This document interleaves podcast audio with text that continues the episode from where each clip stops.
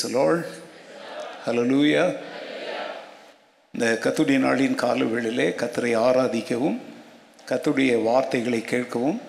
கத்தரால் மீட்கப்பட்ட அவருடைய ஜனங்களோடு ஐக்கியம் கொள்ளவும் கத்தருடைய வீட்டிலே கூடி வந்திருக்கிற உங்கள் அனைவரையும் மிகுந்த அன்போடு வாழ்த்தி வரவேற்பதில் நான் மிகுந்த மகிழ்ச்சி அடைகிறேன் ஹலலூயா கத்தர் நல்லவர் அவரை துதியுங்கள் அவர் கிருபை நவம்பர் மாதம் மூன்றாவது வாரத்திற்கு அப்புறம் நான் வந்து தொடர்ந்து பிரசங்கிக்கவில்லை கிறிஸ்மஸ் புத்தாண்டு மாத்திரம் பிரசங்கித்தேன் அதற்கப்புறமும் நான் என்ன செய்யலை பிரசங்கிக்கலை ரெண்டாயிரத்தி பதினேழாவது வருடம் டிசம்பர் மாதம் என்னுடைய சுகர் லெவல்லாம்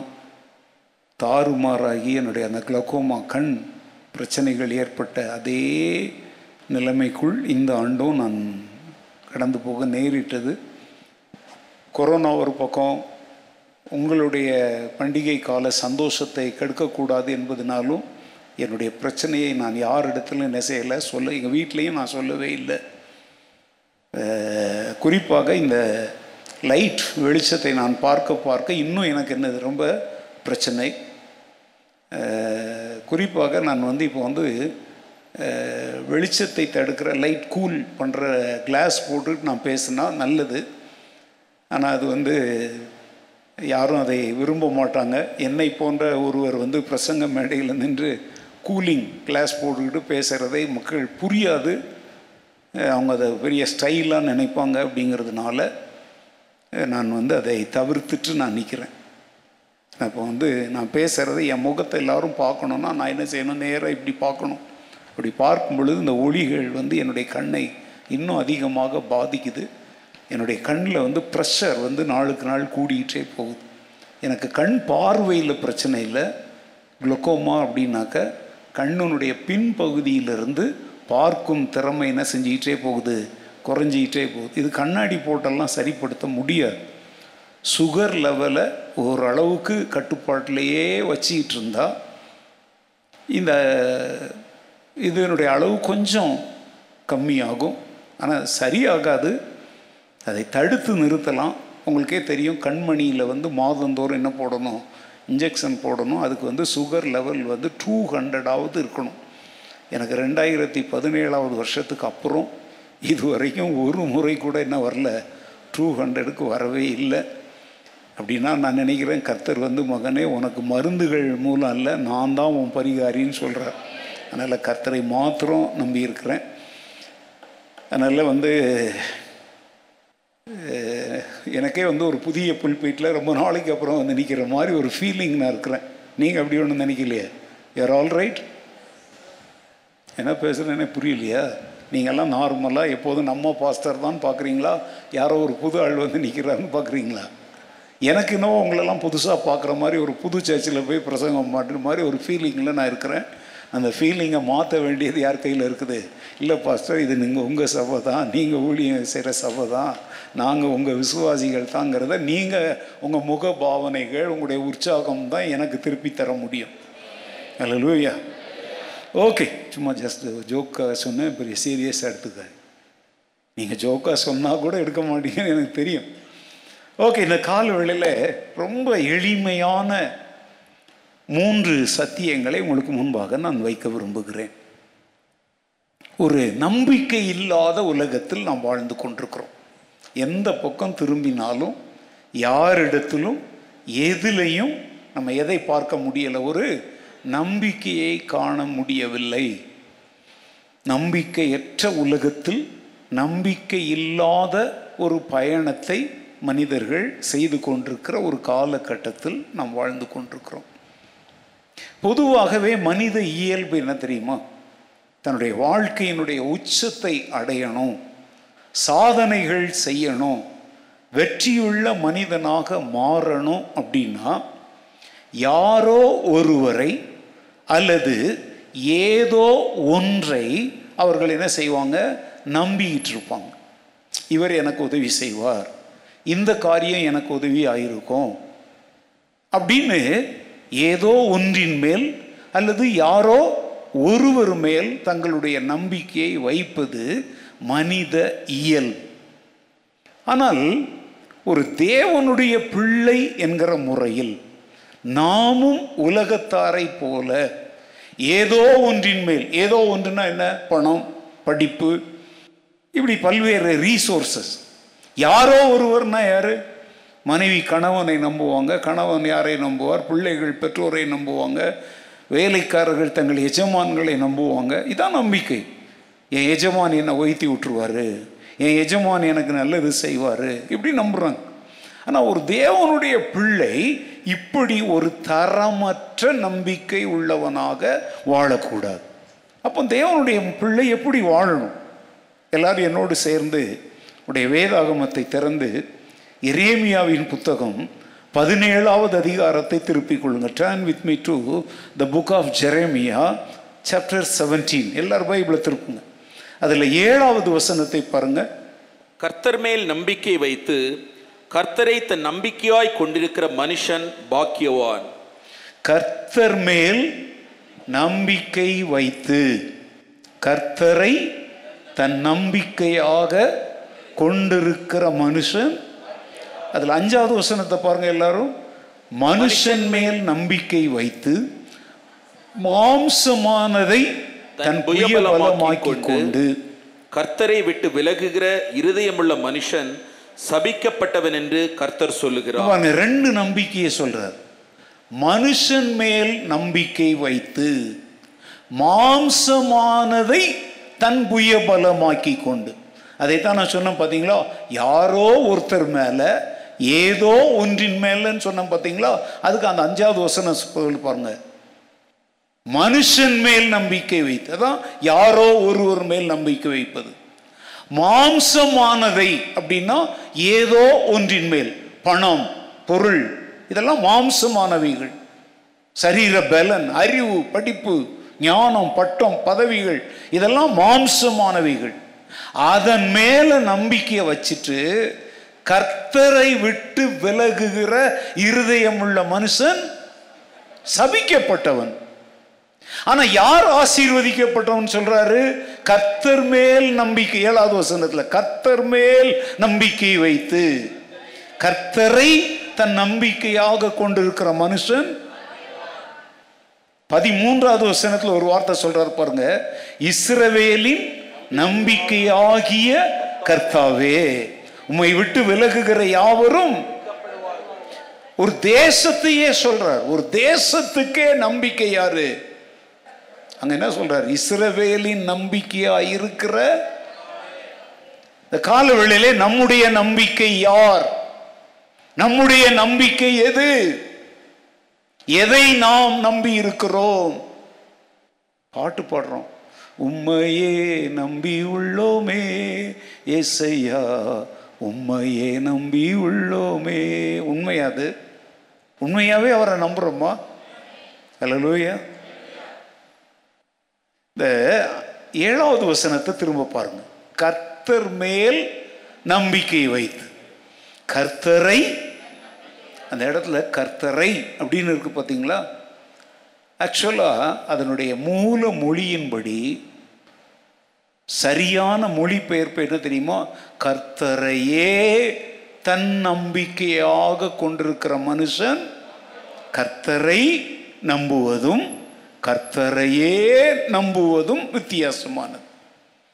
இந்த உலகத்தில் இன்றைக்கி சர்ச்சைக்கு வராத நிறைய பேர் கூட இல்லை நம்ம ஆட்கள் விடுங்க சர்ச்சையே வராதவங்க கூட கர்த்தரை நம்புகிறாங்க உங்கள் இயேசு ரொம்ப நல்லவர்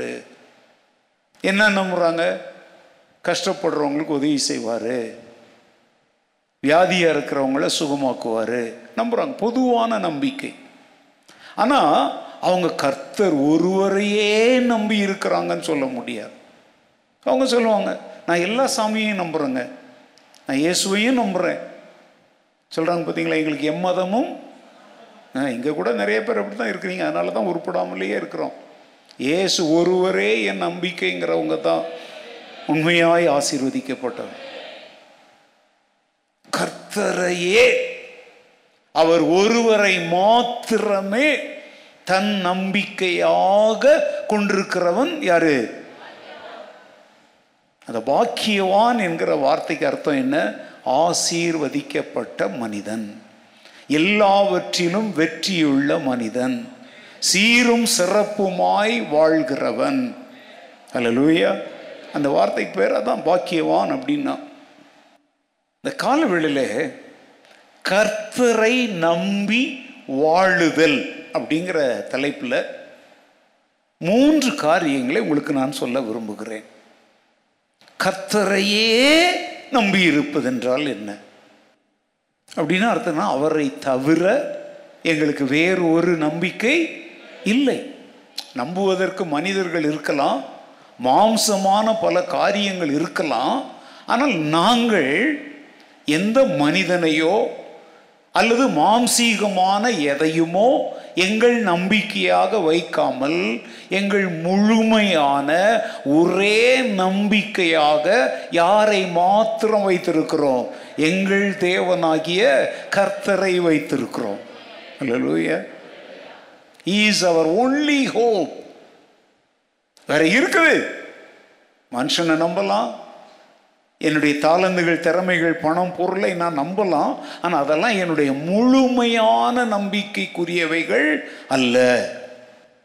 என்னுடைய முற்று முடிய முழுமையான நம்பிக்கைக்குரியவர் நான் ஆராதிக்கிற என் தேவன் அல்ல லூயா அந்த கர்த்தரையே அப்படிங்கும்போது நல்ல கவனிங்க யோபுவை பாருங்க எல்லாத்தையும் இழந்துட்டான் மனைவி கூட அவன் அவள் அவள் வந்து கர்த்தர் மேலும் யோபு மேலையும் வச்சுருந்த நம்பிக்கையை கூட என்ன செஞ்சிட்டா இழந்துட்டான் அவள் சொல்கிறா கர்த்தரை தூசித்து ஜீவனை விற்று ஏன்னா கவனிங்க அவள் ஒன்றும் மோசமான பொம்பளை கிடையாது இந்த சூழ்நிலைகளெல்லாம் இப்படி எதிரானவைகளாய் மாறுவதற்கு முன்பு அவ கூட யாரைத்தான் நம்பிக்கிட்டு இருந்தா இங்கதான் கவனிங்க நம்முடைய நம்பிக்கை கர்த்தரையே அப்படிங்கிற அந்த வார்த்தைக்கு நான் அழுத்தம் கொடுத்து சொல்கிறதுக்கு காரணம் என்ன தெரியுமா சில சமயத்தில் கர்த்தரைத்தான் நம்ம நம்பிக்கிட்டு இருக்கிறோம் ஆனால் சூழ்நிலைகள் நமக்கு பாதகமாக எதிராக தோன்றும் போது கர்த்தரை நம்பிக்கொண்டிருந்த நாம் அவரையும் விட்டுவிட்டு மாம்சமானதையும் மனுஷனையும் நம்ப ஆரம்பிக்கிறோம் ஆனால் இந்த கர்த்தரையே நம்புதல் என்றால் என்ன தெரியுமா அவர் என்னை கொன்று போட்டாலும் சரி நான் அவர் மேல தான் எப்படி இருப்பேன் அவர் எனக்கென்று ஒரு திட்டத்தை வைத்திருக்கிறார்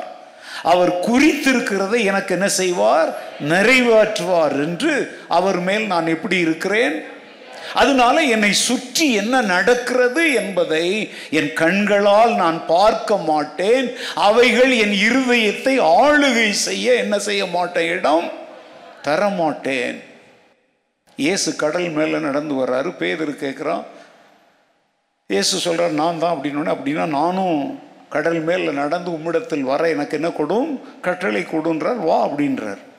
அவன் படகுலேருந்து குதித்து தண்ணீரில் நடக்கிறான் தரையில் நடக்கிற மாதிரி நடக்கிறான் ஆனால் உண்மையில் அது தண்ணி தான் இப்போ விசுவாசத்தில் அவன் என்ன செய்கிறான் நடக்கிறான் அவன் யாரை பார்த்து நடக்கிறான் இயேசுவை நோக்கி இப்போ திடீர்னு ஒரு காட்சி அங்கே மாறுது தண்ணீரில் நடந்த பேதர் என்ன செய்ய ஆரம்பிக்கிறான் மூழ்க ஆரம்பிக்கிறான் ஏன் காற்றும் கடலும் அலைகளும் பலமாயிருக்கிறதை கண்டு பயந்து மூழ்க ஆரம்பித்தான் படகுலிருந்து குதித்து கொஞ்ச தூரம் நடக்கிற வரைக்கும் அவன் சுய சிந்தனைக்கு இடம் கொடாமல் விசுவாசத்தை மாத்திரம் மையமாக வைத்து யாரை மாத்திரம் பார்த்துக்கிட்டு போகிறான் எப்போ அவன் கண்களை இயேசுவை விட்டு திருப்பிட்டு காற்று கடல் இதெல்லாம் பார்க்க ஆரம்பிச்சானோ அப்போ கவனிங்க இதுவரைக்கும் அவனுடைய ஒரே ஃபோக்கஸாக இருந்தது யாரு இயேசு இப்போ அவன் ஃபோக்கஸ் என்ன ஆகுது சைடில் போகுது இதை நான் அடிக்கடி உபயோகிக்கிற ஒரு வார்த்தை டிஸ்ட்ராக்ஷன் கவன சிதறல் இப்போ இந்த நம்பிக்கை விஷயத்தில் கூட அநேக சமயத்தில் நம்மை சுற்றி நடக்கிற காரியங்கள் கர்த்தரையே நம்பிக்கையாயிராமல் கர்த்தரையும் நம்புகிறேங்கிற ஒரு லோ லெவலுக்கு நம்மளை கொண்டாண்டு நம்முடைய டென்சிட்டி ஆஃப் பிகம் லிக்யூட் அதாவது திடமான ஒரு கட்டி பொருளாய் இருந்த ஒன்று வளவளா கொல கொலா என்கிற ஒரு திரவம் போல மாறுது நமக்கு விசுவாசம் இல்லைன்னு அர்த்தம் இல்லை இப்போ ஒரு ஐஸ்கிரீம் அல்லது ஒரு ஐஸை வந்து நீங்கள் ஃப்ரீசர்லேருந்து எடுத்தீங்கன்னா என்ன ஆகும் நல்லா கட்டியாக இருக்கும் அதை கடித்து தான் சாப்பிடணும் அதையே நீங்கள் ரூம் டெம்பரேச்சரில் கொஞ்ச நேரம் வச்ச உடனே அதை என்ன செய்ய ஆரம்பிக்கும்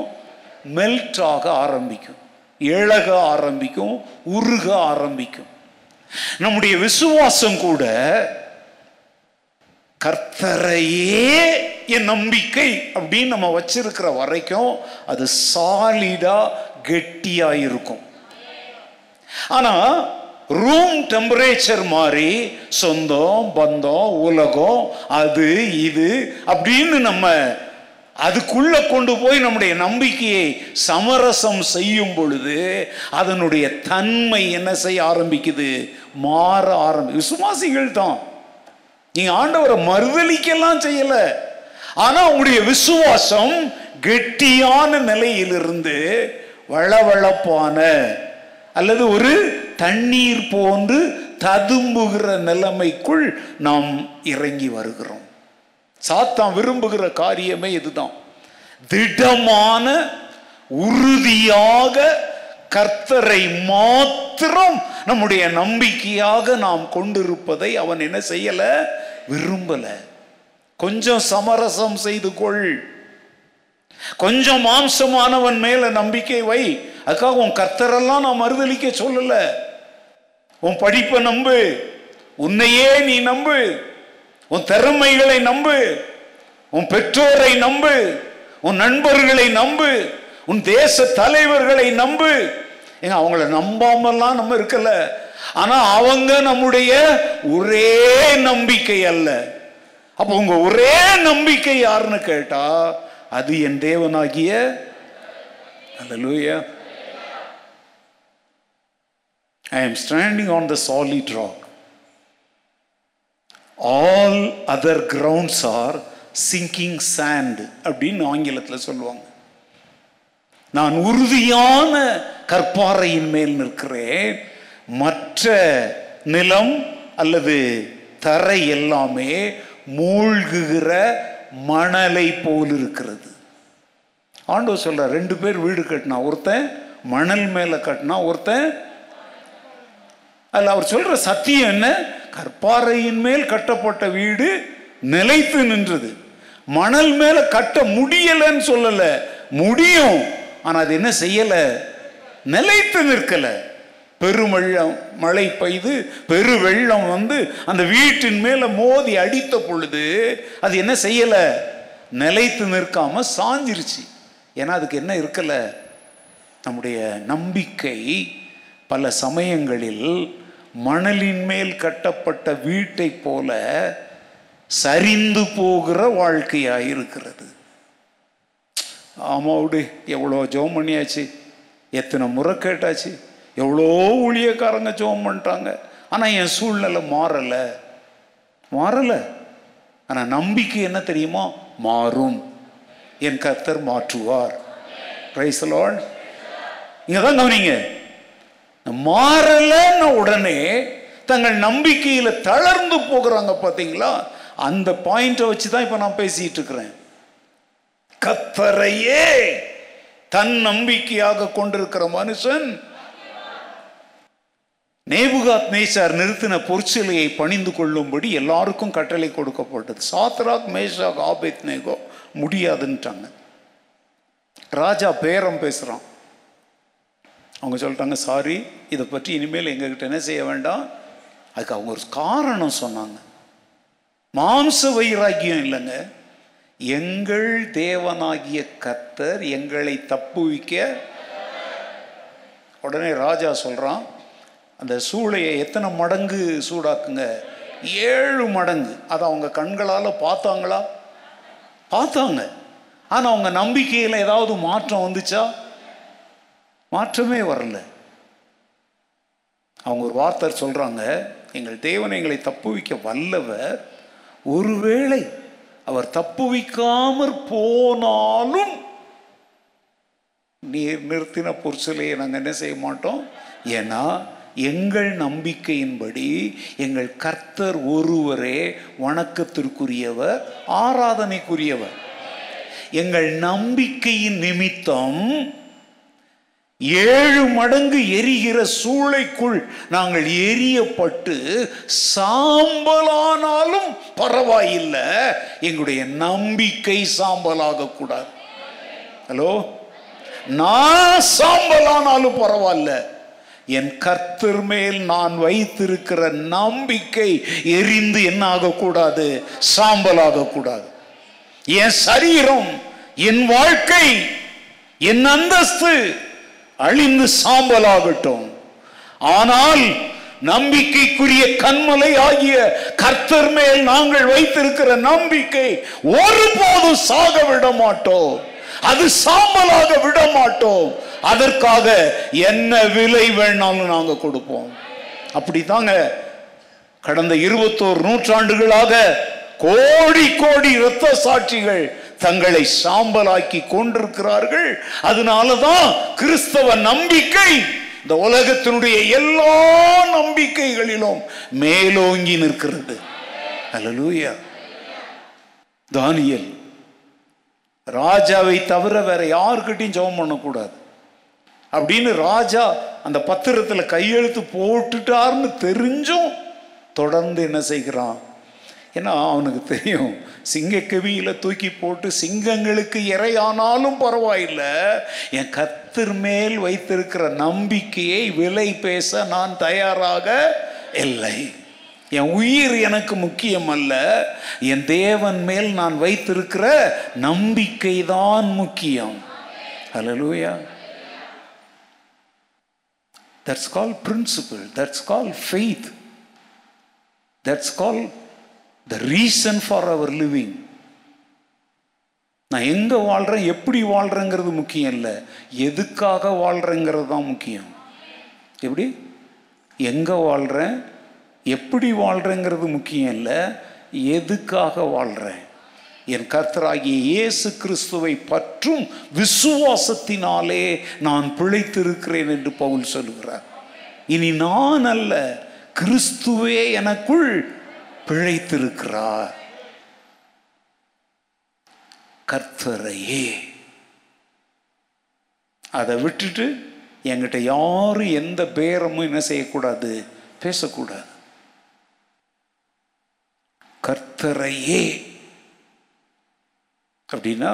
அங்கே இன்னொன்று தேடலாம் முடியாது என் நம்பிக்கைன்னு வரும்போது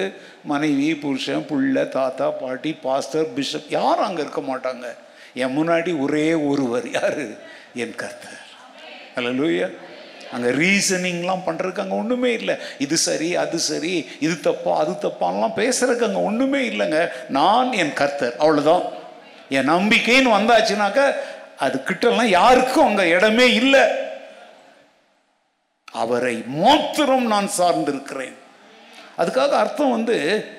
வீட்டில் போயிட்டு மனைவி வந்து நான் கர்த்தரை மாத்திரம் சார்ந்திருக்கிறேன் அப்படின்னு புருஷனை பார்த்து சொன்னீங்கன்னா ஓட்டி அனுப்பிடுவார் அந்த அர்த்தத்தில் நான் சொல்லலைங்க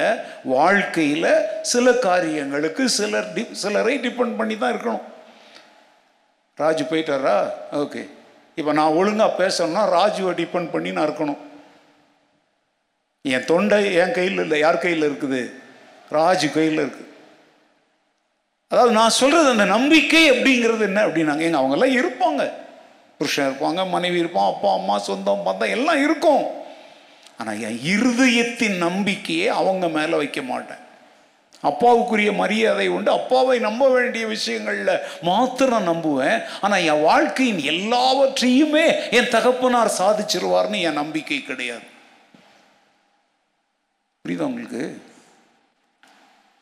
நம்ம நாட்டின் பிரதமர் இருக்கிறாரு அவர் எல்லாத்தையும் சாதிச்சிருவாருன்னா நம்பி மக்கள் என்ன பண்ணாங்க ஓட்டை போட்டுட்டு நீ திருவோடி ஏந்திட்டு நிற்கிறோம் வல்லவர் என்ன என்ன மகா சூரன் ஆ ஆனா பூனை அறுபத்தி ரெண்டுன்னு அவரை பற்றி பேசுகிறாங்க இன்றைக்கி நம்ம நிலைமை என்ன யோசிச்சு பாருங்க அரசியல் ரீதியாக பொருளாதார ரீதியாக மொழி கலாச்சார ரீதியாக நடுத்தருவில் நம்ம நிற்கிறோம் இன்னைக்கு ஏன்னா இந்த நாட்டின் மக்கள் தேவைக்கு அதிகமான மெஜாரிட்டியை அவருக்கு கொடுத்து நம்ம நாட்டில் ரோடெல்லாம் இனிமேல் தாரில் போட மாட்டார் தங்கத்தில் போடுவார்னு நம்பினாங்க தாரே போடலை ஒரு கோடியே இருபது லட்சம் மக்கள் கிட்டத்தட்ட ஒரு லட்சம் டிராக்டர்களோட தொண்ணூத்தாறாயிரம் லாரிகளோட ஆறு மாதத்திற்கு தேவையான உணவோடு தெருவில் கிடக்கிறோம் ஈவு இறக்கம் இல்லாமல் உட்காந்து முந்தா நாள்ல இருந்து அவங்கள ரவுடிகளை வச்சு குண்டர்களை வச்சு என்ன செய்கிறாங்க தாக்குறாங்கன்னு ஊடகங்கள் சொல்லுது நம்புனவங்க நிலைமை என்னாச்சுன்னு பார்த்தீங்களா ஒரு குறிப்பிட்ட மனிதன் மேல் நம்பிக்கை வைக்கும் பொழுது அவன் மாறும் பொழுது உங்கள் வாழ்க்கையின் சூழ்நிலையும் என்ன செய்யும் மாறும் ஆனால் கர்த்தர் என்றென்றும் மாறாதவர் அவர் மேலே நம்முடைய நம்பிக்கையை வைக்கும் பொழுது சூழ்நிலைகள் மாறினாலும் அதை நமக்கு ஏற்றபடி மாற்ற அவர் வல்லவர் இழந்ததை மீட்டு தருவார் கெட்டு போனதை ரட்சிப்பார் காணாமற் போனதை கண்டுபிடித்து தருவார் இது அவருடைய தன்மை ஓகே இதை நான் உங்களுக்கு புரியும்படி மூணு காரியமாக சொல்லித்தாரேன் எப்படி நம்ம பாக்கியவான்களாய் மாறுகிறோம் நம்பர் ஒன் கத்தர் மீது நம்பிக்கை வைத்திருப்பவன் ஒருபோதும் சோர்ந்து போவதும் இல்லை வெட்கமடைவதும் இல்லை ரோமர் ஐந்தாவது அதிகாரம் ஐந்தாவது வசனம் ரோமர் ஐந்து ஐந்து மேலும் நமக்கு அருளப்பட்ட பரிசுத்த ஆவியினாலே தேவ அன்பு நம்முடைய இருதயங்களில் ஊற்றப்பட்டிருக்கிறபடியால் அந்த நம்பிக்கை நம்மை வெட்கப்படுத்தாது அந்த நம்பிக்கை நம்மை யாருக்கு அங்கே சொல்கிற பாருங்க மேலும் நமக்கு அருளப்பட்ட பரிசுத்த ஆவியினாலே தேவ அன்பு நம்முடைய இருதயங்களில் ஊற்றப்பட்டிருக்கிறது இதை குறித்து கடந்த ரெண்டு வாரங்களாக வேத பாட வகுப்பில் கூட நான் கற்றுக் கொடுத்துட்ருக்கிறேன் அந்த அன்பு வந்து நிபந்தனையற்ற எதிர்பார்ப்பு இல்லாத வியாபார நோக்கம் இல்லாத தியாகம் செய்கிற தேவ அன்பு அந்த அன்பை தான் நம்ம அகாப்பே என்கிற வார்த்தையில் அழைக்கிறோம் என் உள்ளத்தில் ஆண்டவர் அந்த அன்பை ஊற்றி இருக்கிறார் நான் அவரை நம்பி இருக்கிறேன் அந்த நம்பிக்கை நம்ம என்ன செய்யாதான் வெட்கப்படுத்தாது அப்படின்னா அந்த நம்பிக்கை என்ன செய்யணுமோ அதை செய்யும் எப்போ வைக்கப்படும் நம்பினது நடக்கலைன்னா வைக்கப்படும் ஆனால் தேவனுடைய அன்பினாலே வழி நடத்தப்பட்டு தேவன் மேல் நம்பிக்கை வைத்திருக்கிற பிள்ளைகள் வெட்கப்பட்டு போவதில்லைன்னு நீங்கள் இந்த வசனம் சொல்லுதுன்னா அப்போ அவன் நம்பி இருக்கிறபடி என்ன செய்யும் சொல்லுங்க நடக்கும் அல்ல லூயா நம்பிக்கை வெட்கப்பட்டு போகும்போது தான் சோர்ந்து போயிடுறோம் தலை குனிஞ்சிடுறோம் யோபு வெட்கப்பட்டு போயிட்டானா இல்லை சாத்ராக் மேஷாக் ஆபேத் மேகோ வெக்கப்பட்டு போயிட்டாங்களா தானியல் வெக்கப்பட்டு போயிட்டானா சொல்லுங்க வேதாகம பக்தர்கள் எக்கச்சக்கம் இருக்கு வெப்ரேயர் பதினோராவது அதிகாரம் முழுசுமே விசுவாச வீரர்களுடைய பட்டியல் தான் இருக்குது அவங்க யாராவது வெக்கப்பட்டு போயிட்டாங்களா ஏன் இங்கே வசனம் சொல்லுது அந்த நம்பிக்கை நம்ம என்ன செய்யாது வெட்கப்பட விடாது அலலூயா விசுவாசிக்கிறவன் பதறான் என்று வேதம் சொல்லுகிறது இந்த பதறுதல் பதறதுன்னா என்ன சொல்லுங்க உதர்றதில்லை இல்லை பதற பதற்றம் எப்போ வரும் ஒன்றுமே இல்லை பயம் இல்லை ஒன்றுமே செய்வதற்கு இனி ஒரு வாய்ப்புமே நம்ம முன்னாடி இல்லை நம்மை சுற்றி எல்லா வழிகளுமே அடைக்கப்பட்டு கை கால்கள் கட்டப்பட்டது போன்ற ஒரு நிலைமைக்குள்ளாகும் போது தான் நமக்கு என்ன வர ஆரம்பிக்கும் ஓ அடுத்து நான் என்ன செய்ய போகிறேன் பதற்றம் ஆனால் விசுவாசிக்கிறவன் என்ன செய்ய மாட்டான்னா ஏன் பதற மாட்டான் தெரியுமோ அவனுக்கு நல்லா தெரியும் என்னை பதற விடாமல் சிந்தி சிதற விடாமல் தாய் தன் பாலகனை தேற்றுவது போல தகப்பன் தன் பிள்ளையை தூக்கி சுமப்பது போல என்னை காக்க எனக்கு ஒரு கர்த்தர் இருக்கிறார் அதனால் நான் பதற மாட்டேன் என்ன வேணால் நடக்கட்டும் நான் போகும் பாதையை அவர் எனக்கு தெரில நான் எங்க போறேன்னு எனக்கு தெரில ஆனா நான் போகும் பாதையை கர்த்தர் அறிவார் நீங்க யாராவது எப்போதாவது வழி தவறி போயிட்டு இருக்கீங்களா எங்கேயாவது உங்களை தான் கேட்குறேன் எங்கேயோ புறப்பட்டீங்க ஆனால் வழி தெரியாமல் சக்கசா எங்கேயாவது மாட்டிக்கிட்ட நேரங்கள் யாருக்காவது உண்டா இல்லை அதெல்லாம் சவால்களை சந்திக்கிறவங்களுக்கு தான் அந்த அனுபவங்கள் வந்திருக்கும் நான்லாம் ஒன்று முறையில் பல முறை இப்படி மாட்டியிருக்கிறேன் அதுவும் எங்கே நடு காட்டுக்குள்ள எப்படி வெளியே போவான்லாம் ஒன்றுமே தெரியாது ஆனால் அங்கே இருந்தும் சிலர் யோசிக்க அங்கேயும் தப்பிச்சு மாட்டியிருந்தால் எவ்வளோ நல்லா இருந்திருக்கும் இல்லைங்க என்னை கொண்டு ஆண்டவர் என்ன செய்ய விரும்புகிறாரோ அதை செய்வதற்கு வழி தெரியாத பாதை தெரியாத ஆட்டை போல திக்கு முக்காடின நேரங்களில் அவர் எனக்காக ஒரு பாதையை திறந்தார் அல்லூயா இதை நான் வந்து நம்பிக்கையின் அடிப்படையில் மாத்திரம் சொல்லலை நிஜ வாழ்க்கையில் கூட நான் சொல்கிறேன் காட்டுக்குள்ளெல்லாம் நம்ம போய் மாட்டிக்கிட்டு குடிக்க தண்ணியே இல்லாமல் வழி தெரியாமல் காட்டுக்குள்ளே ஒரு போயிட்டோம் அப்படின்னாக்க நம்ம கையில் காம்பஸ் அப்படின்னு ஒன்று இல்லை அப்படின்னாக்க வடக்கு எது தெற்கு எதுன்னு கூட என்ன செய்ய முடியாது கண்டுபிடிக்க முடியாது தன்னந்தனியாக அந்தமான் காடுகளில் நான் போய் அப்படி சிக்கி இருக்கிறேன் குழுவாக போய் நாங்கள் சிக்கி இருக்கிறோம் தனி மனிதனாக ஒரு முறை துணிச்சலா ஆதிவாசிகளை தேடி அப்படி காட்டுக்குள்ளே போயிட்டு அந்த காடுனா நீங்கள் இந்த நந்தி ஹில்ஸ் எல்லாம் நந்தி ஹில்ஸ் எல்லாம் சும்மா இது வந்து இப்போ வெட்டாந்தர இதெல்லாம் ஒன்றும் யூஸ் இல்லாதது நான் சொல்கிறது நம்ம அப்படி நிமிந்தோன்னா பல நூறு அடிகள் உயர்ந்த மரங்கள் இருக்கும் அப்படி நீங்கள் நிமிந்தாலே எல்லா மரமும் நம்ம மேலே சாயிற மாதிரி ஒரு ஃபீலிங் வரும் அதெல்லாம் காடுகளுக்குள்ளே போனவங்களுக்கு தெரியும் அப்படி ஒரு காற்று வீசிச்சுன்னா பலவிதமான இறைச்சல்கள் அங்கே உண்டாகும் என்ன இறைச்சல் அந்த மரத்தின் மேல் அந்த காற்று மோதும் பொழுது எழும்புகிற இறைச்சல்கள் அப்படியே ஒயரை புரட்டி எடுக்கிற மாதிரி இருக்கும் இது எதற்காக உங்களுக்கு நான் இங்கே சொல்லிகிட்டு இருக்கிறேன் தெரியுமாங்க ஒருவேளை இந்த கால வேளையில் இந்த வார்த்தையை கேட்டுக்கொண்டிருக்கிற நீங்கள் யாராவது கர்த்தர் மேலே நம்பிக்கை வைத்து வாழுகிறீங்க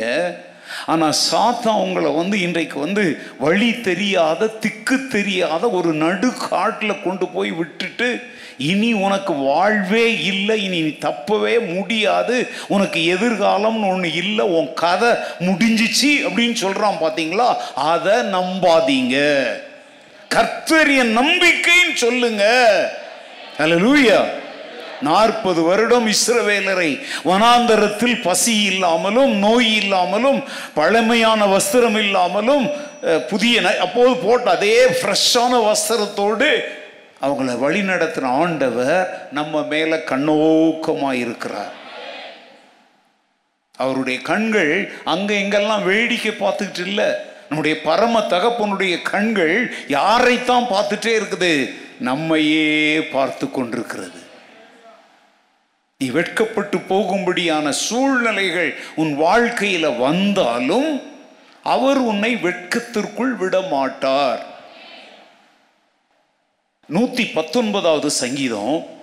நூற்றி பதினாறாவது வசனத்தில்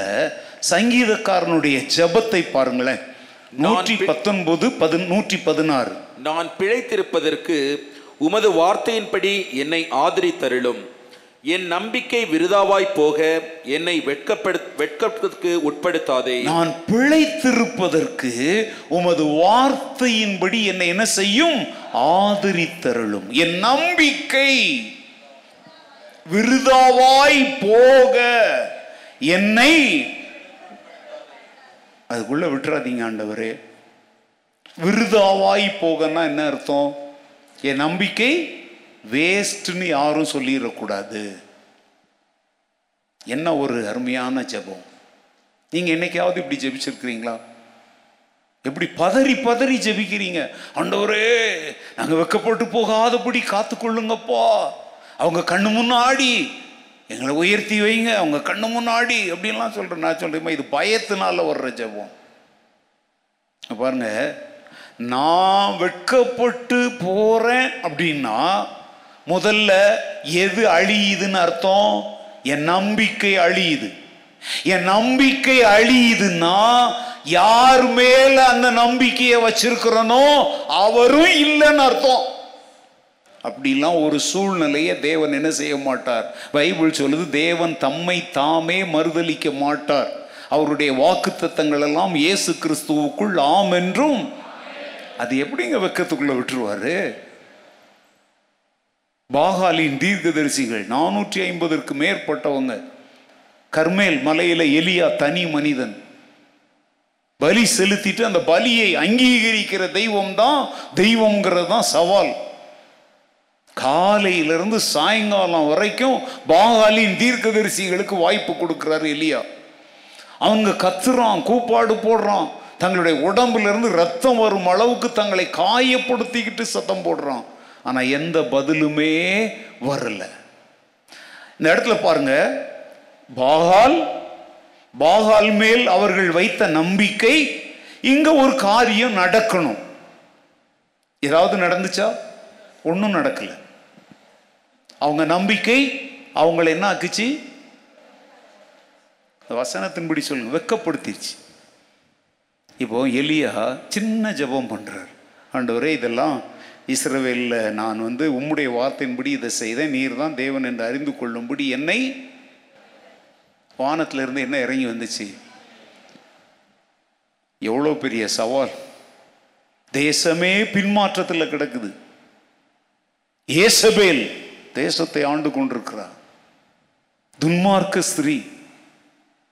வானத்திலிருந்து அக்னி இறங்கி எலியாவின் நம்பிக்கையின்படியே கத்தர் செய்தார் எலியா வெட்கப்பட்டு போனானா இல்லை சரி இவ்வளோ பெரிய ஒரு சவாலை நடத்தி காட்டியிருக்கிறான்ல உடனே அந்த தேசம் அந்த ராஜா ராணி எல்லாருமே அப்படியே மனம் திரும்பிருக்கணும்ல அப்படி செய்யலையே அவ சொல்கிறா நாளைக்கு இந்நேரம் எலி அவனுடைய தலை அவன் உடம்புல கவனிங்க சில சமயத்தில் நம்முடைய நம்பிக்கையின் நிமித்தம் நாம் நம்முடைய உயிருக்கே ஆபத்து என்கிற சவால்களை கூட சந்திக்க நேரிடும் ஆனால் அந்த நேரத்தில் தான் என்னாச்சு தெரியுமாங்க எலியா சோர்ந்துட்டார் நம்ம வாழ்க்கையில் நடக்கிற விசுவாசத்தின் நம்பிக்கையின் பரீட்சையில் அநேக சமயத்தில் நம்ம தோற்று போயிடுறோம் எளியா தோற்றுத்தான் தன் உயிரை காப்பாற்ற எங்கே ஓடுறான் காட்டுக்குள்ளே ஓடிட்டு அங்கே போய் ஆண்டவர்கிட்ட கேட்குறான் நீர் என்னை எடுத்துக்கொள்ளும் ஆண்டவரேன்னு சொல்லி ஒரு குழப்பமான மனநிலைக்குள்ளே இருக்கிறான் அவன் சாகணும்னா ஊரில் இருந்திருந்தா அட்லீஸ்ட் ரத்த சாட்சிங்கிற பட்டமாவது கிடச்சிருக்கும் காட்டில் தனியாக செத்து கிடந்தா அநாத பணம்னு சொல்லியிருப்பாங்க இல்லையா நல்ல கவனிங்க நம்ம நம்பிக்கையில் தடுமாற்றம் ஏற்படும் பொழுது நம்ம என்ன செய்கிறோங்கிறதே நமக்கே புரியாமல் செஞ்சுக்கிட்டு இருப்போம் ஜாக்கிரதையா இருங்க எல்லாமே குழப்பமா இருக்குது நீ சொல்ற அப்படின்னா உன் நம்பிக்கை விஷயத்துல எங்கேயோ நீ தவறு செய்திருக்கிற உன் நம்பிக்கையில நீ உறுதியாய் இருந்தால் தேவன் உன்னை வெட்கத்திற்கு உட்படுத்த மாட்டார் இப்போ கூட அவன் கேட்ட உடனே அவன் உயிரை எடுத்துக்கிட்டாரா இல்லைங்க ஏதோ ஒரு மன குழப்பத்தில் அவன் அப்படி செஞ்சிட்டான் ஆண்டவர் அவனை மீண்டும் பலப்படுத்துக்கிறார் ஆனால் பாகாலின் தீர்க்கதரிசிகள் என்ன செஞ்சாங்க வெட்கப்பட்டு போனாங்க இப்போ நம்ம கூட ஜெபிக்கும்போது ஆண்டவரே நான் வெக்கப்படுறேனா அப்படிங்கிறது எனக்கு முக்கியம் இல்லை ஆண்டவரே நான் உண்மை மேலே வைத்திருக்கிற நம்பிக்கை ஒரு கேலி பொருளாக மாறிடக்கூடாது இல்லையிலூயா இதைத்தாங்க நான் அடிக்கடி சொல்கிறேன் நான் தோத்தாலும் பரவாயில்ல என்னை அழைத்த என் எஜமான் தோற்று போகக்கூடாது என்னைக்காவது ஒரு நாள் ஏதோ ஒரு விதத்தில் நான் மண்ணுக்கு போகிறது உறுதி ஆனா நான் என் கத்தர் மேல் வைத்த நம்பிக்கையும் விசுவாசமும் மண்ணுக்கு போகக்கூடாது அது விண்ணும் மண்ணும் இருக்கிற வரைக்கும் பலருக்கு சாட்சியாக அது வாழ்ந்து கொண்டே இருக்கணும் இல்லையா நான் சாகுவேன் என் நம்பிக்கை சாகக்கூடாது அதை வருங்கால சந்ததிகளுக்கு சாட்சியாக நான் விட்டுட்டு போகணும் அதுக்கு பேர் தான் வரலாறு ஹலோ எதை வேணாலும் இழக்கலாங்க நம்பிக்கையை இழக்கக்கூடாது பிரைசலால் தட் இஸ் த ஆப்ஜெக்ட் தேவன் மனிதன் நடுவில் என்ன இருக்குது நம்பிக்கை இப்போ எலியா தேவன் நம்பிக்கை பாகாலின் தீர்க்கதரிசிகள் நம்பிக்கை பாகால் அவங்க ஏன் விற்கப்பட்டாங்க பாகால்னு ஒரு தெய்வமே கிடையாது அது ஒரு பொய்யான போலியான கற்பனையான தெய்வம் அதனால அவங்க வெட்கப்பட்டாங்க ஆனா நான் வந்து என் தேவன் போலியானவர் பொய்யானவர் கற்பனையானவர்னு ஒரு சரித்திரத்தை விட முடியாது அதை விட என் உயிரை வேணாலும் விடுவனே ஒழிய நான் ஆராதிக்கிறவர் யார் என்பதை இந்த உலகத்திற்கு நிரூபிச்சுட்டு தான் என் உயிரை நான் விடணும் அதுக்குதான ஜீவனுள்ள நம்பிக்கை ஒன்று பேதிரு ஒன்றாவது அதிகாரம் நாலாவது வசனத்தில் அந்த வார்த்தையை பாருங்க ஒன்று பேதிரு ஒன்றாவது அதிகாரம் நாலாவது வசனம் இயேசு கிறிஸ்து மரித்தோரிலிருந்து எழுந்ததினாலே அழியாததும் மாசற்றதும் வாடாததுமாகிய சுதந்திரத்திற்கு ஏதுவாக ஜீவனுள்ள நம்பிக்கை உண்டாகும்படி தமது மிகுந்த இரக்கத்தின்படியே நம்மை மறுபடியும் நம்மை மறுபடியும் செழிப்பித்தார்னா ரட்சிப்புக்குள் கொண்டு வந்தார் மறுபடி பிறக்க செய்தார் அப்படி மறுபடி பிறக்க செய்த எனக்கு அவர் தந்திருக்கிற ஒரு பெரிய பொக்கிஷம் என்ன தெரியுமா ஜீவனுள்ள நம்பிக்கை என்ன நம்பிக்கை அப்ப ஜீவனுள்ள நம்பிக்கைன்னு ஒண்ணு இருந்தா ஜீவனற்ற செத்த நம்பிக்கைன்னு ஒண்ணு இருக்குன்னு அர்த்தம் இப்போ பாகாலின் தீர்க்கதரிசிகள் பாகால் மேல வைத்தாங்க பார்த்தீங்களா அது ஜீவனுள்ள நம்பிக்கை அல்ல அதுதான் செத்த நம்பிக்கை எலியா கத்தர் மேல வைத்த நம்பிக்கை ஜீவனுள்ள நம்பிக்கை யோபுவின் மனைவியின் நம்பிக்கை செத்து போன நம்பிக்கை யோபுவின் நம்பிக்கை ஜீவனுள்ள நம்பிக்கை இந்த காலவெளியில் உங்களுடைய நம்பிக்கை ஜீவனுள்ள நம்பிக்கை தானா அது உயிருள்ள நம்பிக்கை தானோ அது உயிருள்ள நம்பிக்கை என்பதை உலகத்திற்கு உணர்த்துவதற்காக உன் உயிரையே விலை கிரயமாக கொடுக்கவும் நீ இருக்க வேண்டும் நம்பிக்கை சாகக்கூடாது நம்பிக்கையை அழிய விட்டு விடக்கூடாது இது எப்ரேல் எல்லா வசனத்தை வாசிக்க நேரம் இல்லை நாம் ஆரம்பத்தில் கொண்டிருந்த நம்பிக்கையை முடிவு பரியந்தம் பற்றி கொண்டிருப்போமானால் நாம் வெட்கப்பட்டு போவதில்லை ஆரம்பத்தில் நம்புற ஆனால் பாதியில் விட்டுறியே அழகாக ஜபிக்கிறார் என் நம்பிக்கை வீணாய் போகும்படி என்னை வெட்கத்திற்கு உட்படுத்தாதையும் இன்றைய காலவெளியிலே உங்களுடைய நம்பிக்கை சூழ்நிலை என்ன நிலைமையில் இருந்தாலும் நீங்கள் தேவன் மேல் உள்ள உங்கள் நம்பிக்கையை இழக்க வேண்டிய அவசியம் இல்லை எதை வேணாலும் இழக்கலாம் எல்லாமே போட்டோம் every thing has gone but still I have Jesus எப்படி எல்லாமே என்னை விட்டு போயிடுச்சு ஆனால் எனக்காக இயேசு இன்னும் இருக்கிறார் அல்லலூயா அதனால தான் பாடுறோம் மனிதர் என்னை கைவிட்டாலும் மாமிசம் அழுகி ஐஸ்வர்யம் யாவும் ஆகாதவன் என்று தள்ளிவிட்டாலும் ஏசு hallelujah you can lose any one and every thing but not Jesus யாரையும் எதையும் இழக்கலாம் ஆனால் இழக்க முடியாத மிகப்பெரிய பொக்கிஷம் தேவன் மேல் உள்ள நம்முடைய நம்பிக்கை அல்லலூயா அந்த நம்பிக்கை நம்மை ஒருபோதும் வெட்கப்பட விடாது ரெண்டு கர்த்தர் மீது நம்பிக்கை வைத்திருப்பவர்கள் எப்போதும் மகிழ்ச்சியாயிருப்பார்கள் வசனத்தை வாசிங்க ரோமர் பனிரெண்டு பனிரெண்டு நம்பிக்கையிலே சந்தோஷமாயிருங்கள் உபத்திரவத்திலே பொறுமையாயிருங்கள் ஜெபத்திலே உறுதியாய் தரித்திருங்கள் இங்க மூணு காரியத்தை சொல்றார் நம்பிக்கை உபத்திரவம் ஜபம் நம்பிக்கையில் எப்படி இருக்கணுமா எல்லாரும் என்ன பாருங்க எப்படி இருக்கணும் ஓகே உபத்திரவத்தில் ஜபத்தில் ஓகே இப்போ திரும்பவும் கவனிங்க மூணு காரியம்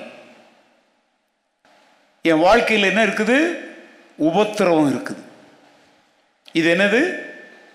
உபத்திரவம் ஆனால் உபத்திரவம் மாத்திரம் என் முன்னாடி இல்லை இந்த உபத்திரவத்திலும் என்னை விடுவிக்கிற ஒரு கர்த்த எனக்கு இருக்கிறார் என்கிற ஒரு நம்பிக்கை எனக்கு இருக்கிறது அந்த நம்பிக்கை நிமித்தம் கர்த்தாவே என்னை வெட்கத்திற்கு உட பண்ணாதிரும் என்கிற ஒரு ஜபம் என்னிடத்தில் இருக்கிறது அதனாலதான் சொல்றாரு உபத்திரவத்தை மாத்திரம் நீ பார்க்காத பொறுமையா இருந்து நம்பிக்கையில எப்படி இரு என்ன நம்பிக்கை இந்த உபத்திரவத்தில் அப்படியே நான் அழிந்து போகும்படி என் கத்தர் விட மாட்டார் என் கத்தர் எனக்காக வருவார் இந்த சூழ்நிலையிலிருந்து அவர் என்னை தூக்கி எடுப்பார் என் சூழ்நிலையை கத்தர் மாற்றுவார் என் நிலைமை மாறும் என் நிலைமை நாரும் இல்லை சாதான் சொல்லுவான் ஆனால் நீ சொல்லி என் நிலைமை நாராது என் நிலைமை மாறும் அதான் நம்பிக்கை அப்படி நம்பினவங்க தாங்க இன்னைக்கு ஆண்டவருக்காக சாட்சியாக வாழ்ந்துட்டு இருக்கிறாங்க நம்பிக்கையில் நம்பிக்கையில் சந்தோஷமாயிருங்கள் ஏழு முழத்துக்கெல்லாம் மூஞ்சை தூக்கி வச்சுக்கிட்டுலாம் நான் கத்தரை நம்புறேன்னு தயவு செய்து சொல்லி உன் விசுவாசத்தை அசிங்கப்படுத்தாத உபத்திரவம் பவுலும் சீலாவும் சுவிசேஷத்தை அறிவித்ததுனால உபத்திரவப்படுத்தப்பட்டு கை கால்கள் தொழு மரத்தில் மாட்டப்பட்டு கைகளிலும் கால்களிலும் சங்கிலிகள் மாட்டப்பட்டு பாதாள அறையின் சிறைச்சாலையில் வைக்கப்பட்டிருந்தாங்க நடு இரவிலே அவர்கள் ஜெபித்து கர்த்தரை பாடி துதித்தார்கள் சங்கீதம் பாடினார்கள் சந்தோஷமாக இருக்கிறவன் தான் என்ன பாடுவானா நம்பிக்கையில் எப்படி இருக்கணும் இந்த பாதாள அதாவது உள்காவல் அறைன்னா அதுக்கு பாதாள அறை பாதாள அறையில் போட்டாலும் நான் என்ன சூழ்நிலையில் எதற்காக எங்கே இருக்கிறேன்றதை என் கத்தர் அறிவார் இல்லையா அந்த நேரத்தில் ஒரு அற்புதம் நடந்துச்சா அவங்க சங்கிலிகளெல்லாம் கலந்து விழுந்துச்சா சொல்லுங்கள் அப்போ ஆண்டவர் எதையாவது செய்ய வல்லவர் தானே அதை என்னன்னு உனக்கு முன்கூட்டி சொல்லணும்லாம் நீ அது யார் வேணாலும் தான் நம்புவோம் முன்கூட்டியே சொல்லிட்டா அதில் ஒரு திருளே இருக்காதுங்க கிறிஸ்தவ வாழ்க்கையில் திருளே எதில் இருக்கும் திருள்னா என்னது அந்த ஒரு இது எதுவுமே தெரில நான் பாட்டுக்கு ஆண்டவர் பின்னால் போயிட்டுருக்கிறேன் உலகம் என்னை பைத்தியக்காரனாக பார்க்கும் முடிவில் நான் வெற்றியின் உச்சாணியில் நிற்கும் போது உலகம் என்னை வியந்து பார்க்கும் அதுக்கு காரணம் என் கர்த்தர் ஆனால் என் பக்கத்தில் நான் அவர் மேலே வைத்த நம்பிக்கை அல்ல லூயா எங்க கிறிஸ்தவ வாழ்க்கையை ரொம்ப டல்லாக நடத்தாதீங்கங்க ஒரு திருவிழா நடத்துங்க ஓ எதுக்கெடுத்தாலும் ஊழியக்காரங்க நம்பருங்களை வாங்கி வச்சுட்டு ஹலோ இதுல என்ன த்ரில்லிங் இருக்கு என்ன வந்தாலும் நம்புவேன் என் நேச மீட்பரை யார் கைவிட்டாலும் பின் செல்வேன் எனது இயேசுவை அகல ஆழ உயரமாய் எவ்வளவு அன்பு கூர்ந்தார் என் இயேசு அலுவயா இதாங்க த்ரில்லிங் எல்லாம் எப்படி வாழ்றீங்கன்னு எனக்கு தெரியல திருகிக்கிட்டு வாழ்கிறீங்க நான் சொல்கிறேன் திருலிங்காக வாழுங்க உலகம் உங்களை பார்த்து ஆச்சரியப்படட்டும் என்னடா இது இவ்வளோ பத்திரம் வருது அசையாமல் ஆடாமல் நிற்கிறாங்க கத்தர் எனக்காக யாவையும் செய்து முடிப்பாருன்றாங்க இது என்ன நம்பிக்கைப்பா ஏன்னா அவங்கள்ட்ட இப்படி ஒரு ஜீவனுள்ள நம்பிக்கை இல்லைங்க அவங்க எதுக்கு எடுத்தாலும் செய்வனை வைக்கிறவன் ஜோசியம் பார்க்குறவன் அது என்னது பிலிசூனியம் பண்ணுறவன் மந்திரவாதியை தேடி ஓடுவாங்க நீ பாட்டுக்கு இருந்த இடத்துல இருந்து கத்தருக்கு ஸ்தோத்திரம் ஹலோ லூயா கத்தர் எனக்காக யாவையும் செய்து முடிப்பார் நான் போகும் பாதையை அறிவார் என்னை சுத்த பொண்ணாய் விளங்க செய்வார்னு உட்கார்ந்த இடத்துல உட்கார்ந்து நீ சொல்லும் பொழுது உலகம் ஒன்று ஆச்சரியமாய் உற்று பார்க்கும் ஏன்னா அவங்க நம்பிக்கைக்கும் ஓ நம்பிக்கைக்கும் என்ன இருக்குது வித்தியாசம் இருக்குது நீங்கள் எப்போ ரொம்ப சந்தோஷமாக இருக்கணும் தெரியுமாங்க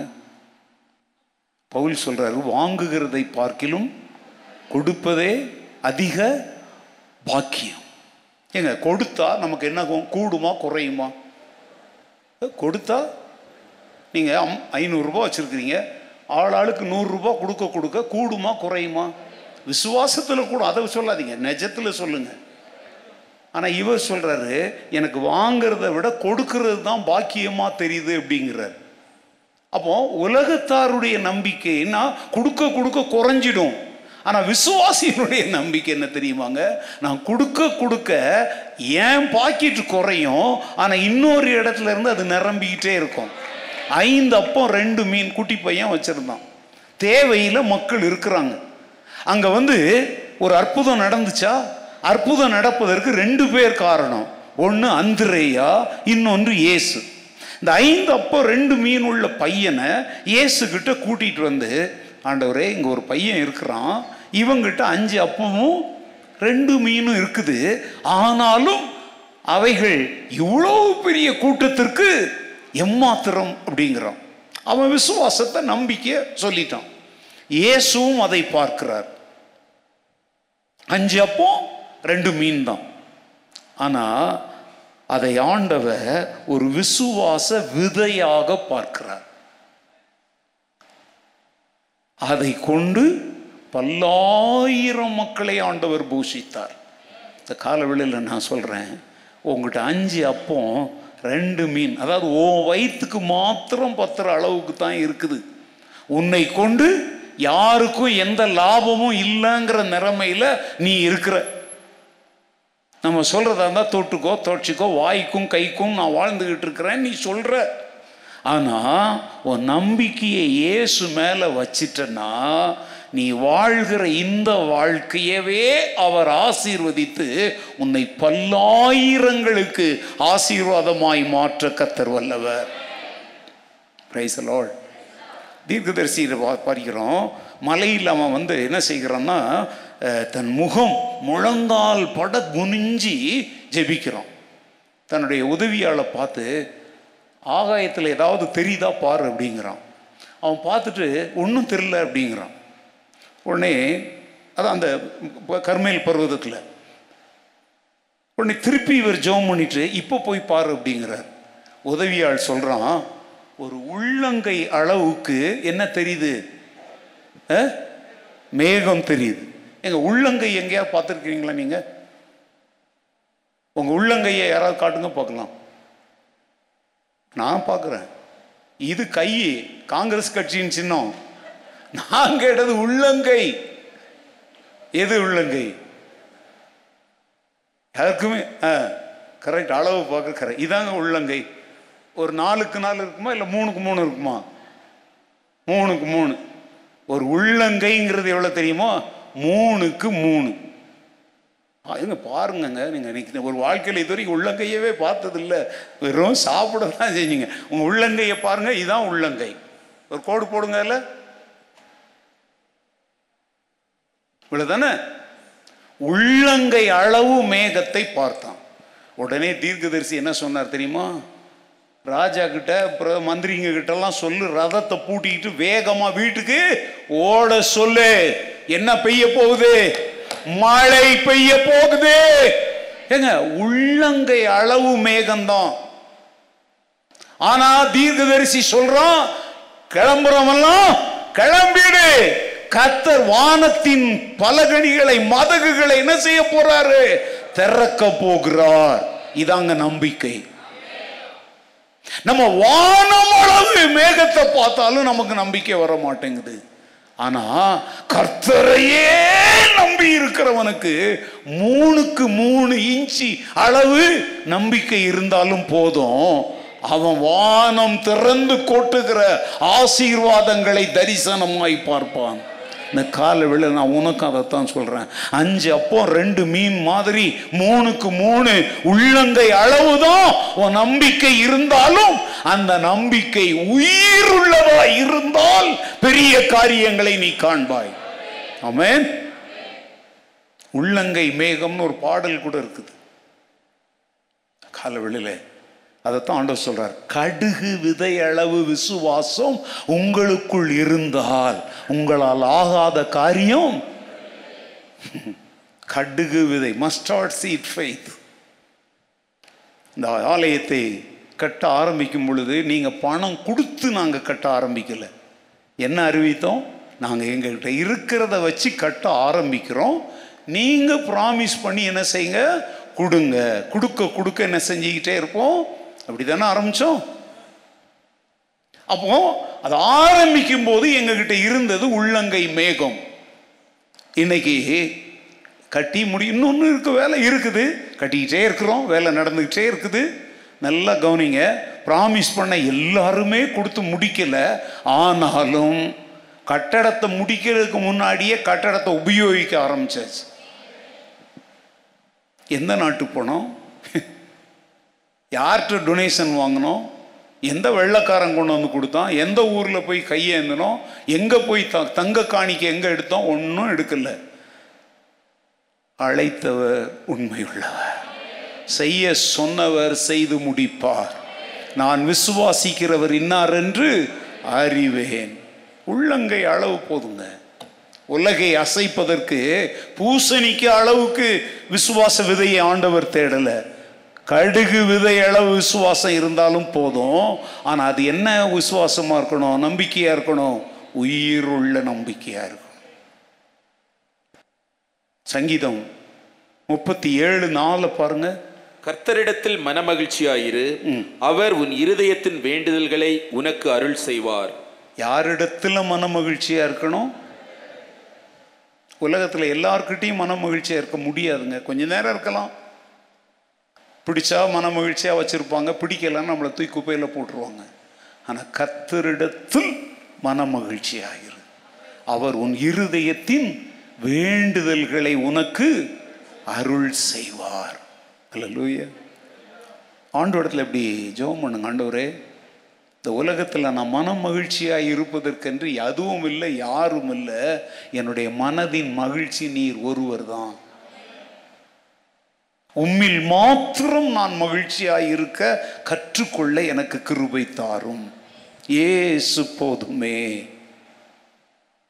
he is my every thing he is my all எல்லாம் என் இயேசுவே எல்லாம் அவரே சிறு வயதில் சண்டே ஸ்கூலில் கற்றுக் கொடுத்த பாடல்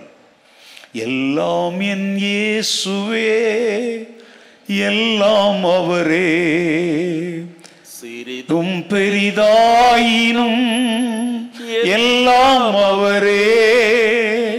புதிதாய் என் ஜீவியம் மாற்றுகின்றார்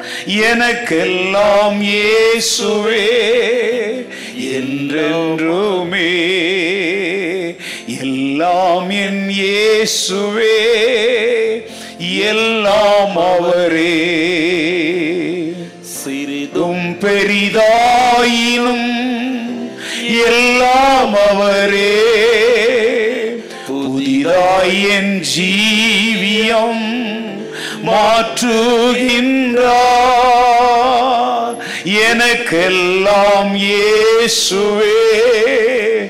என்றென்றுமே பாடுங்க அப்படி எனக்கெல்லாம் இயேசுவே என்றென்றுமே எல்லாம் என் இயேசுவே எனக்கெல்லாம் அவரே சிறிதோ பெரிதோ என் வாழ்வை மாற்ற அவரே வல்லவர் அல்ல லூயா அவரிடத்தில் மன மகிழ்ச்சி ஆயிரு நீதிமொழிகள் பத்து எட்டு சொல்லுது நீதிமான்களின் நம்பிக்கை மகிழ்ச்சி ஆகும் துன்மார்க்கருடைய நம்பிக்கையோ அபேட்சையோ நாங்க போட்டிருக்குது அவர்களுடைய எதிர்பார்ப்பு வாஞ்சையோ அழியும் நீதிமான்களின் நம்பிக்கை என்னவாகமோ ஆறுமா அப்படின்னா அங்கே என்ன இல்லை ஆக்சுவலா மகிழ்ச்சி இல்லை ஆனால் நீ நம்பிக்கையா இருக்கிற இல்லாத ஒன்றை ஆண்டவர் அங்கே உனக்காக உருவாக்குவார் இப்ப ஆலயத்துக்கு வந்த இப்படியே இங்கேயே இருந்துடலாமான்னு நினைக்கிற ஏன்னா வீட்டுக்கு போனா உனக்கு அங்க மகிழ்ச்சி ஒன்றும் இல்லை ஆனா இங்க வசனம் சொல்லுது நீதிமான்களின் நம்பிக்கை அவர்களுக்கு என்னவாய் மாறும் மகிழ்ச்சியாய் மாறும் மகிழ்ச்சி ஆகும் அங்க இல்ல ஆனா நீ நம்பிக்கை வை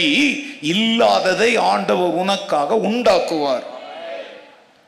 புருஷன் கூடயா என்ன சந்தோஷம் மனைவி கூட என்ன சந்தோஷம் இல்ல இல்ல இல்ல கத்தர் மேல நம்பிக்கையாயிரு என் புருஷனை கத்தர் மாற்றுவார் என் மனைவியை கத்தர் மாற்றுவார்னா இந்த வசனத்தின்படி நீதிமான்களின் நம்பிக்கை என்னவாய் மாறும் மகிழ்ச்சியாய் மாறும் இந்த காலவெளியில் இந்த விசுவாசிங்கப்பா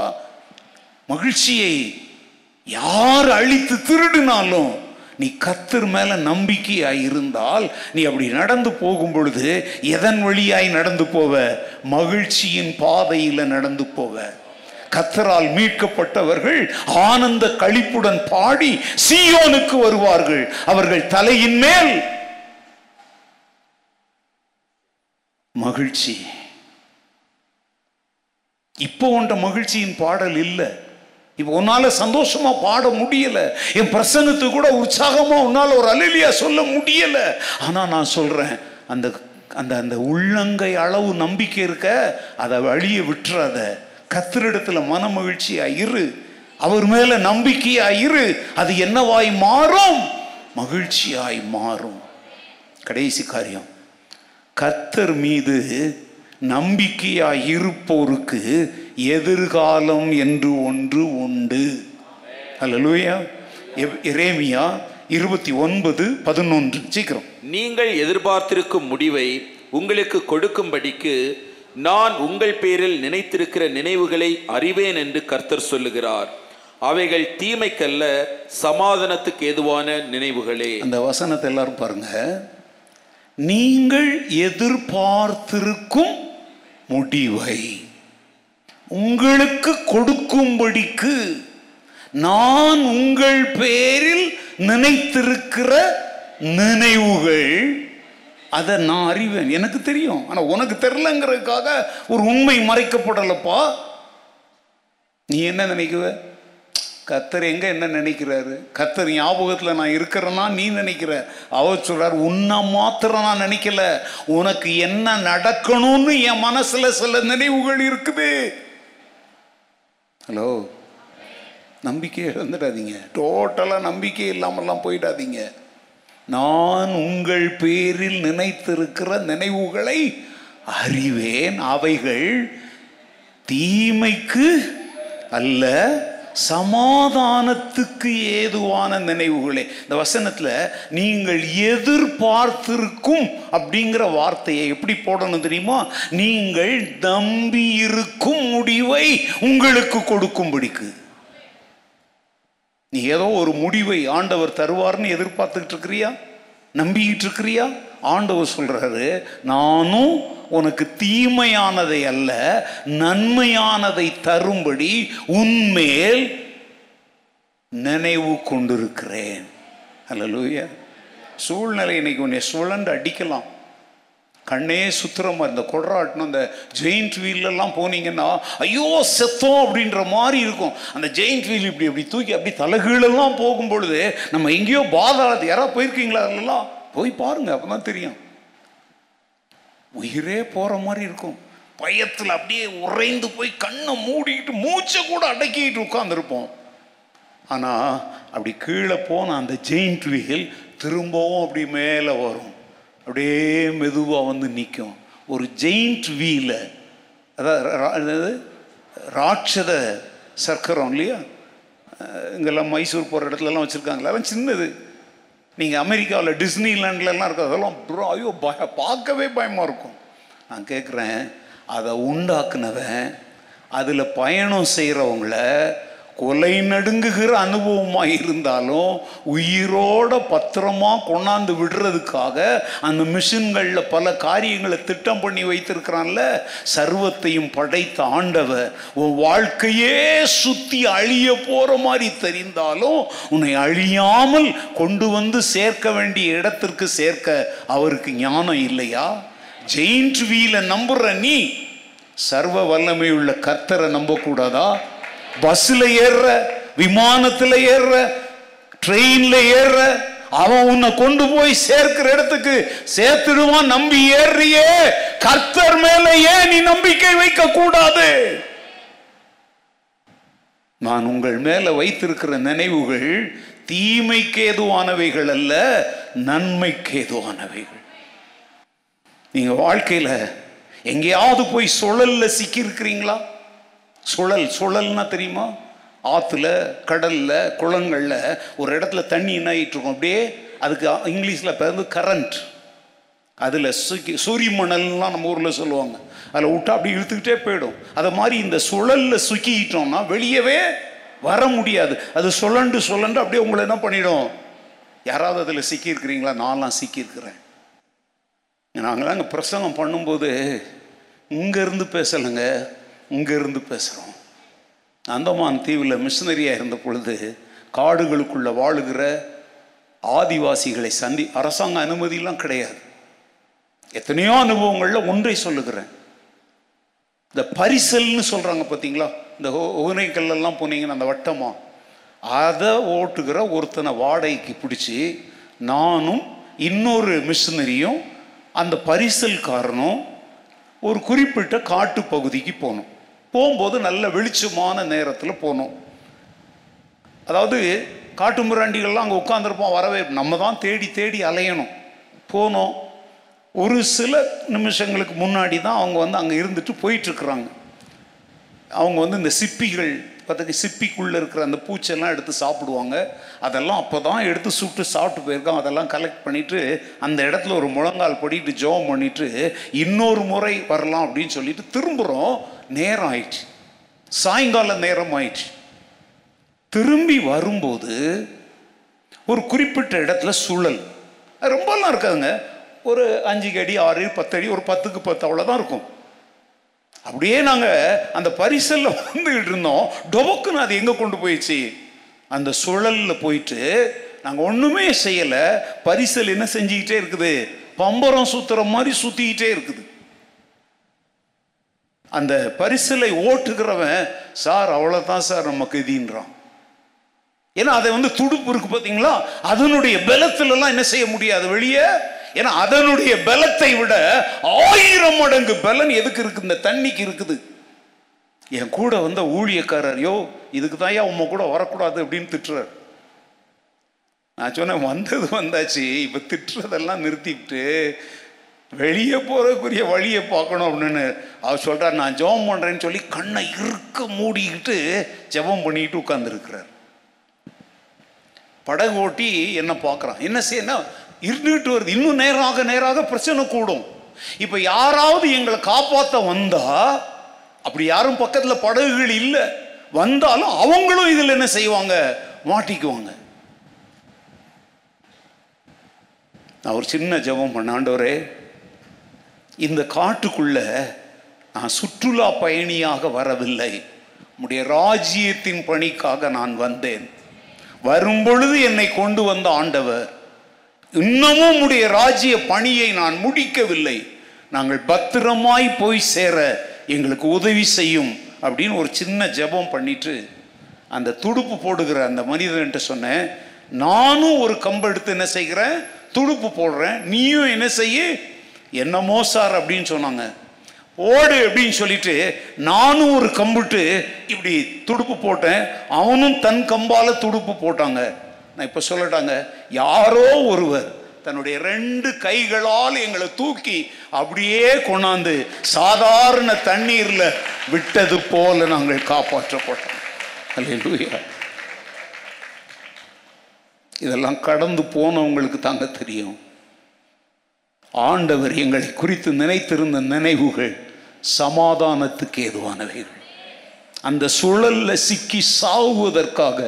என்னை தேவன் என்னுடைய இள வயதில் அந்தமான் தீவுக்கு கொண்டு போகலை அந்தமான் தீவை அசைக்கணும் திரும்பி வரணும் பல நூறு ஊழியர்களை உருவாக்கணும் பட்டணங்களை சந்திக்கணும் சபைகளை உருவாக்கணும் என்று தேவன் என்னை குறித்து நன்மையான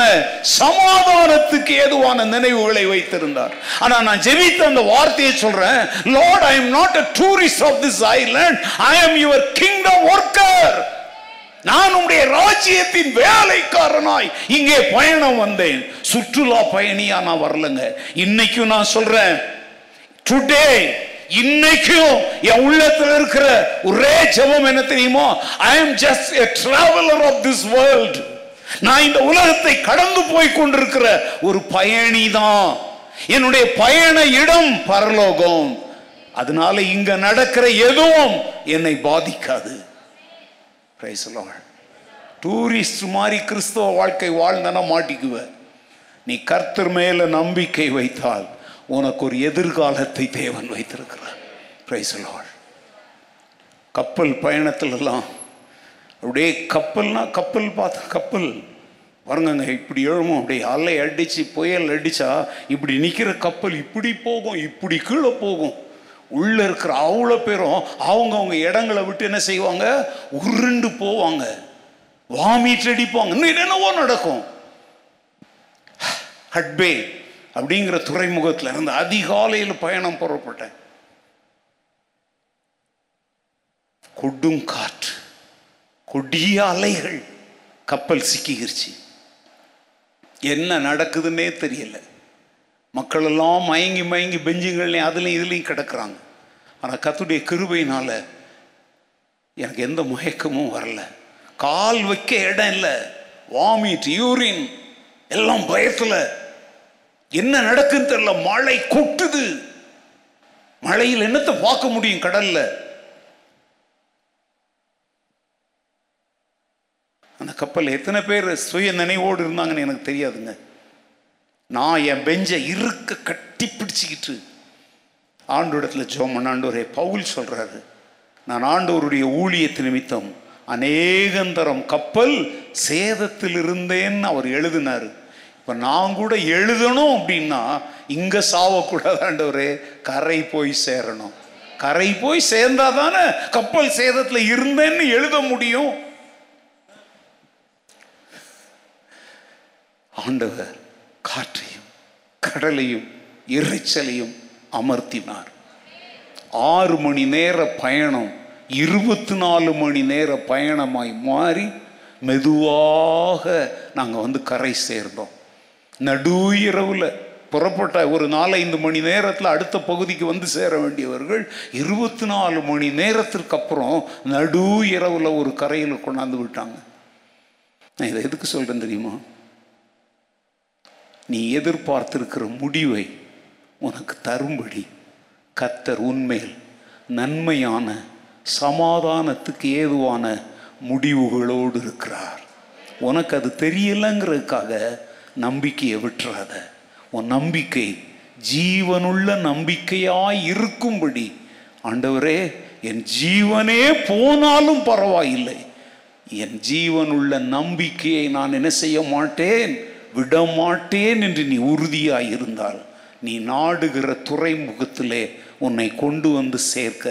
நான் பிரசங்கிக்கிற ஆண்டவர் இருக்கிறார் என்னுடைய வாழ்க்கையின் எத்தனையோ புயல்களிலே சுழல்களிலே என்னை கரம் கொண்டு தூக்கி எடுத்தவர் தாய் போல தேற்றி தந்தை போல ஆற்றி தோல் மீது சுமந்து வந்த கர்த்த காலவெளியிலே சொல்கிறார் என்மேல் நம்பிக்கையாயிருக்கிற நீங்கள் பாக்கியவான்கள் அந்த எல்லாரும் ஜெபிக்கிறதுக்கு முன்னாடி இந்த மூன்று காரியத்தை மீண்டும் நினைவுபடுத்தி பாருங்க கத்தர் மேல் நம்பிக்கை வைத்திருக்கிறவர்கள் ஒருபோதும் வெட்கப்பட்டு போவதில்லை கத்தர் மீது நம்பிக்கையாய் இருப்பவர்கள் எப்பொழுதும் மகிழ்ச்சியாய் இருப்பார்கள் கர்த்தர் மீது நம்பிக்கையாய் இருக்கிறவர்களுக்கு ஒரு நல்ல எதிர்காலத்தை தேவன் வைத்திருக்கிறார் இந்த காலவெளியில் நீயும் ஆண்டவரை நோக்கி ஆண்டவரே